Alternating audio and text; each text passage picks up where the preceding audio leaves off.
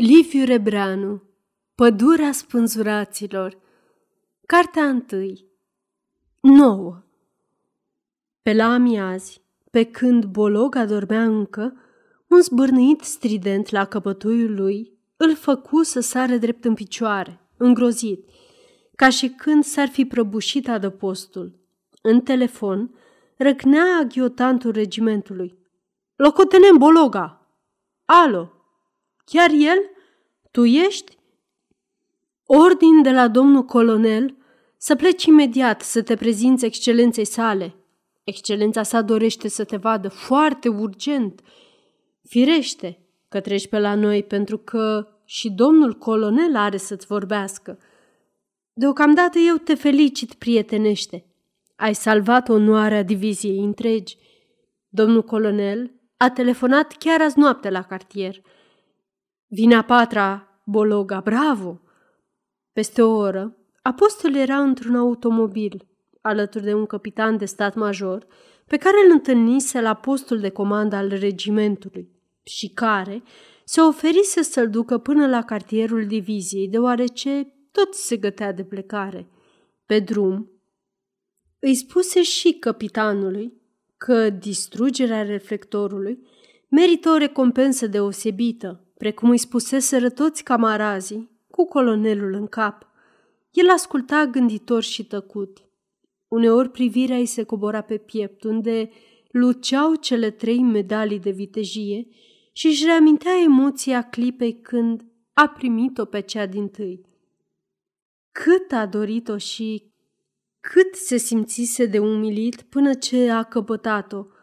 I se părea că numai el n-are și se credea nenorocit și dezonorat. Se arunca unde era primejdia mai mare, unde se cera moartea mai cumplit, fără frică, cu gândul numai la ea. Apoi, când i-a agățat-o pe piept colonelul, în fața trupei, i-a plâns inima de fericire. De-abia atunci a început să se creadă vrednic de a trăi. În curtea comandamentului de divizie, îi ieși în cale locotenentul Gros, care, ca pionier, avea mereu treburi pe la cartier. Gros îl întâmpina cu o strâmbătură ironică. Bravo, filozofule! Ai mai omorât câțiva oameni pentru o tinichea. Ascultă, Gros, răspunse Bologa deodată jignit. Când vei înceta tu de a executa ordinile, atunci să faci în puterea altora. Până atunci, puțină modestie. Eu execut ordinele, adevărat, zise pionierul mereu batjocoritor. Eu săvârșesc sau ajut barbaria, dar cu greață, amice, nu cu entuziasm ca alții. Eu nu caut să mă disting. Mai bine căuta să-ți potrivești fapta cu vorba, murmură Bologa privindu-l drept în ochi. E ușor să vorbești, dar am să te văd mâine, poi mâine pe frontul românesc. Îl întrerupse Gros cu un zâmbet acru. Acolo să te văd. Eu nu voi merge niciodată acolo, zise Bologa, tresărind și roșindu-se. Gros vrut să mai zică ceva, dar atunci apăru în pragul casei un plutonier țanțoș, strigând cu importanță. Domnul locotenent Bologa, poftiți, excelența sa... Peste câteva clipe, Apostol Bologa stătea înfipt regulamentar înaintea generalului Karg, un om scurt și gros, cu fața urâtă și aspră, mohorâtă de mustăți burzuluite, sfredelită de niște ochi rotunzi, ale căror priviri, țâșnind de sub sprâncene foarte late și veșnic încruntate, păreau două pumnale veninoase. Inima locotenentului se zvârcoli când îl văzu ridicându-se greoi de la masa încărcată cu dosare și hărți. Își aduse aminte că, de câte ori a dat ochii cu dânsul, a simțit o teamă stranie, ca de un vrăjmaș nemilos sau ca de o amenințare crâncenă, ce nu poate ocoli și care, nici măcar, nu știi când te va izbi. Generalul, cu bărbia ridicată, îi întinse mâna și îi zise voios, Bravo, Bologa! Mi s-a raportat fapta dumitale și am ținut să te felicit personal. Am ținut, Da, negreșit. Glasul lui era gros și pătrunzător și parcă te ocăra chiar când glumea. Apostol se înclină ușor, strângând mâna generalului și pe urmă îi povestea amănânțit în fraze scurte, seci, militărești, cum a distrus reflectorul. Vorbind însă, băgă de seamă că nările generalului sunt înfundate cu păr și se gândi că trebuie să sfore urât noaptea și că nu l-a mai văzut de la execuția cehului. Karg îl ascultă cu luarea minte, dând din cap și măsurându-l uneori cu priviri mulțumite de sus până jos. Apoi, la sfârșit, îl bătu prietenește pe umăr murmurând: "Te-am propus pentru medalia de aur. Fii sigur că vei avea-o. Soldați ca dumneata ne trebuiesc și merită toate distincțiile. Bravo, Bologa! Sunt mândru că am onoarea să comand asemenea ofițeri viteji."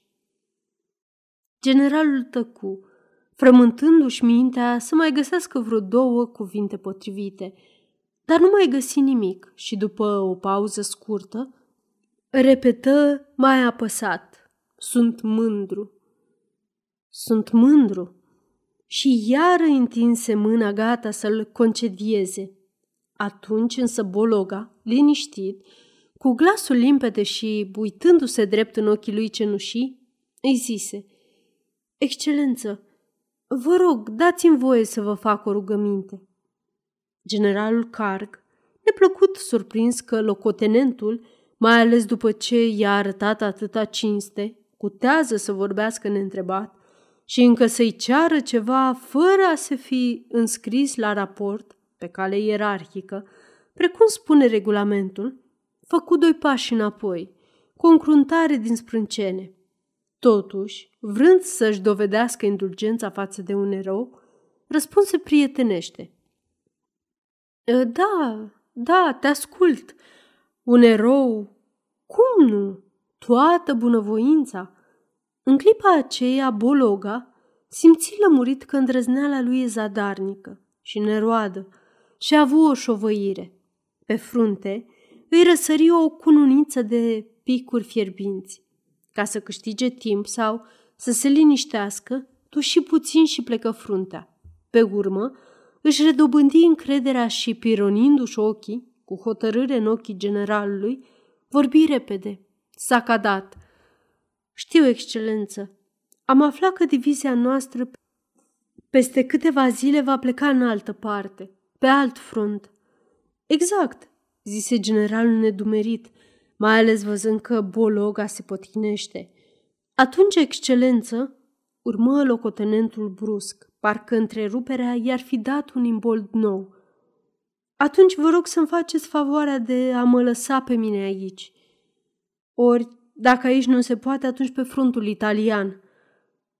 Generalul îl măsură cu mirare și cu o zvâcnire nervoasă de mustață, apoi zise: "Bine, deși îmi pare rău că te pierd, un ofițer eminent, viteaz, dar fiindcă dorești mult, totuși, cred că ar fi mai bine decât în Italia." Aceasta este o înregistrare Cărțiaudio punct e u. Pentru mai multe informații sau dacă dorești să te oferi voluntar, vizitează w w w punct cărțiaudio punct e u. Toate înregistrările Cărțiaudio punct e u sunt din domeniu public. "Chiar și acolo, excelență. Am fost câteva luni pe Doberdo și la urma urmelor aș prefera..." Fața lui Bologa era acum scăldată în bucurie și nădejde. Nu se mai putea stăpâni. Suspină din adâncul inimii ușurat. "Bine, bine," repetă generalul gânditor. "Nu pricep însă de ce ne merge cu noi? Divizia mea are o divizie sfântă în Ardeal. O misiune măreață. Da, dușmanul a pângărit pământul țării. Acolo valahii..." Deodată generalul Karg se opri, ca și când o rază de lumină i-ar fi deschis creierii. Se dădu iar câțiva pași înapoi. Rămase cu privirea țintă la Bologa, căutând să-i scormonească în adâncimile sufletului. Câteva secunde domnie o tăcere ca un giulgiu, încât, de afară, se auzind limpede huruitul unei căruțe și ciripitul gălăgios al vrăbilor într-un pom sub fereastra cancelariei. Apostol, fără să-și dea seama, închise ochii, ferindu-se de scrutarea generalului, care izbucni brusc, aproape răgușit. "Dumneata, ești român?" "Da, excelență," răspunse locotenentul repede.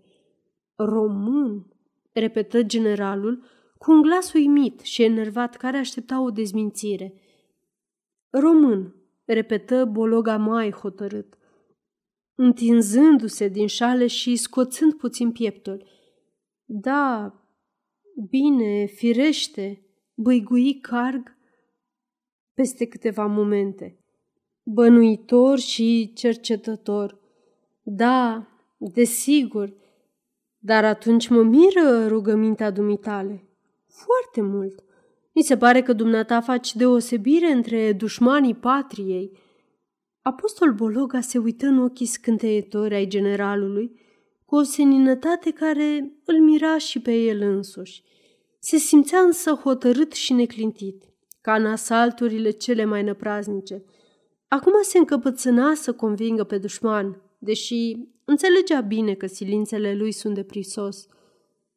Se pomeni vorbind calm, fără umbră de emoții sau șovăire, parcă ar fi discutat cu un camarad binevoitor. "Excelență, am conștiința că douăzeci și șapte de luni am luptat așa încât să pot sta cu fruntea sus în fața oricui. Nu mi-am cântărit niciodată datoria. I-am dăruit tot sufletul și tot entuziasmul. Azi însă mă aflu într-o imposibilitate morală." Generalul se cutremură, ca și cum i-ar fi implantat o spadă în piept.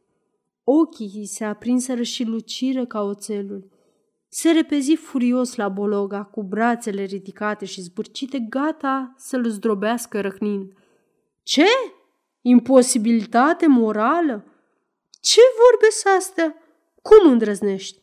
Eu nu cunosc asemenea fleacuri care ascund pur și simplu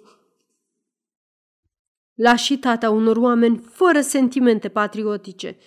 Nu cunosc, înțelegi? Nu vreau să cunosc." Apostol căută să protesteze, dar generalul îi reteza avântul. Congestionat de mânie: "Nu-ți dau voie să mai vorbești, ai înțeles? Fiecare cuvânt al dumitale ar merita un glonte. Gândurile ce se ascund în dosul vorbelor dumitale sunt criminale. Înțelegi? Criminale! Oh, oh, va să zică, asta ți-e vitejia.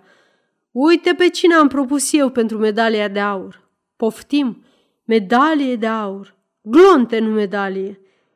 Îl împroșcă cu o privire grea, de ură și dispreț, apoi deodată îi întoarse spatele, strivind între dinți o înjurătură și smucindu-și mustața cu mâna dreaptă mică, grasă, încărcată de inele, ca o mână de femeie cochetă. Bologa rămase senin, nemișcat, și cu gândul mereu că trebuie să-l convingă. Furia generalului îi făcea bine și îl îmbărbăta. Când crezu că s-a mai potolit, zise iarăși, cu același glas limpede: "V-am făcut o rugăminte, excelență, în credința că veți binevoi a înțelege starea mea sufletească. De aceea mi-am îngăduit a vă vorbi, ca de la om la om." Generalul, care se oprise la fereastră, bodogănind și pufnind, se întoarse îndată spre locotenent și răspunse mai stăpânit: "Eu nu ascult asemenea rugăminți și nici nu stau de vorbă cu astfel de oameni. Înțelegi? De altfel, am vorbit prea mult cu dumneata." "Nerecunoscătorule!" Nu-i mai întinse mâna, ci îl măsură cu scârbă, din cap până în picioare, și apoi se așeză la masă, răscolind supărat dosarele. Bologa salutări regulamentar și ieși liniștit, cu niște pași siguri, ca după o convorbire nespus de plăcută. Generalul îl urmări cu ochii, clătină din cap, Se uită la ușa închisă cu băgare de seamă și, deodată, izbi cu pumnul în harta cu însemnări, cuprins iarăși de mânie. Chiar în clipa aceea, aghiotantul se strecură în cancelarie, înfricoșat și întrebător. "Notează pe locotenentul Bologa," mormăi generalul Karg către aghiotantul aiurit. "E primejdios și nu m-aș mira să aud într-o bună zi că a dezertat la inamic." Ce oameni! Ce armată! Aghiotantul se înclină, puse niște hârtii pe masă și se grăbi să dispară în vârful picioarelor, fără zgomot, de frică să nu-și descarce generalul mânia asupra lui. În mijlocul curții, Apostol Bologa se uită împrejur, parcă ar fi fost aici întâia oară în viață. Ograda era mare, cu gard de uluci spre uliță și cu poartă nouă de scânduri deschisă. Câteva căruțe se înșirau în fund, lângă grajduri, iar automobilul cu care venise stătea părăsit, cu ușile căscate. Casa de piatră, acoperită cu olane vechi, vastă cât o cazarmă, era stropită cu urme de schije de pe vremea când a trecut războiul peste sat și când un obuz a explodat chiar în grădinița din față, smulgând din rădăcini perechea pomului în care și acum se ceartă un cârd de vrăbii gălăgioase.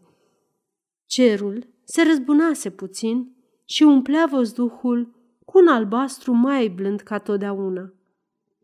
Soarele surâdea înasfințit, galben, slab, ca fața unui moșneag vesel, iar lumina asta săruta pământul ca o rouă binefăcătoare, răspândind bucurie și deșteptând nădești pretutindeni.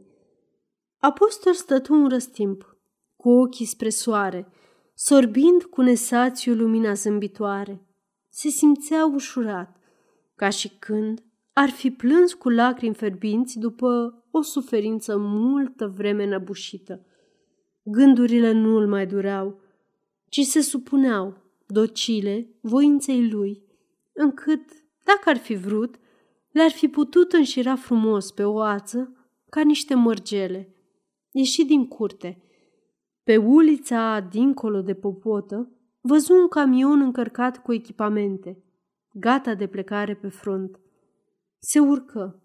Voia să ajungă cât mai repede la baterie. Era grăbit,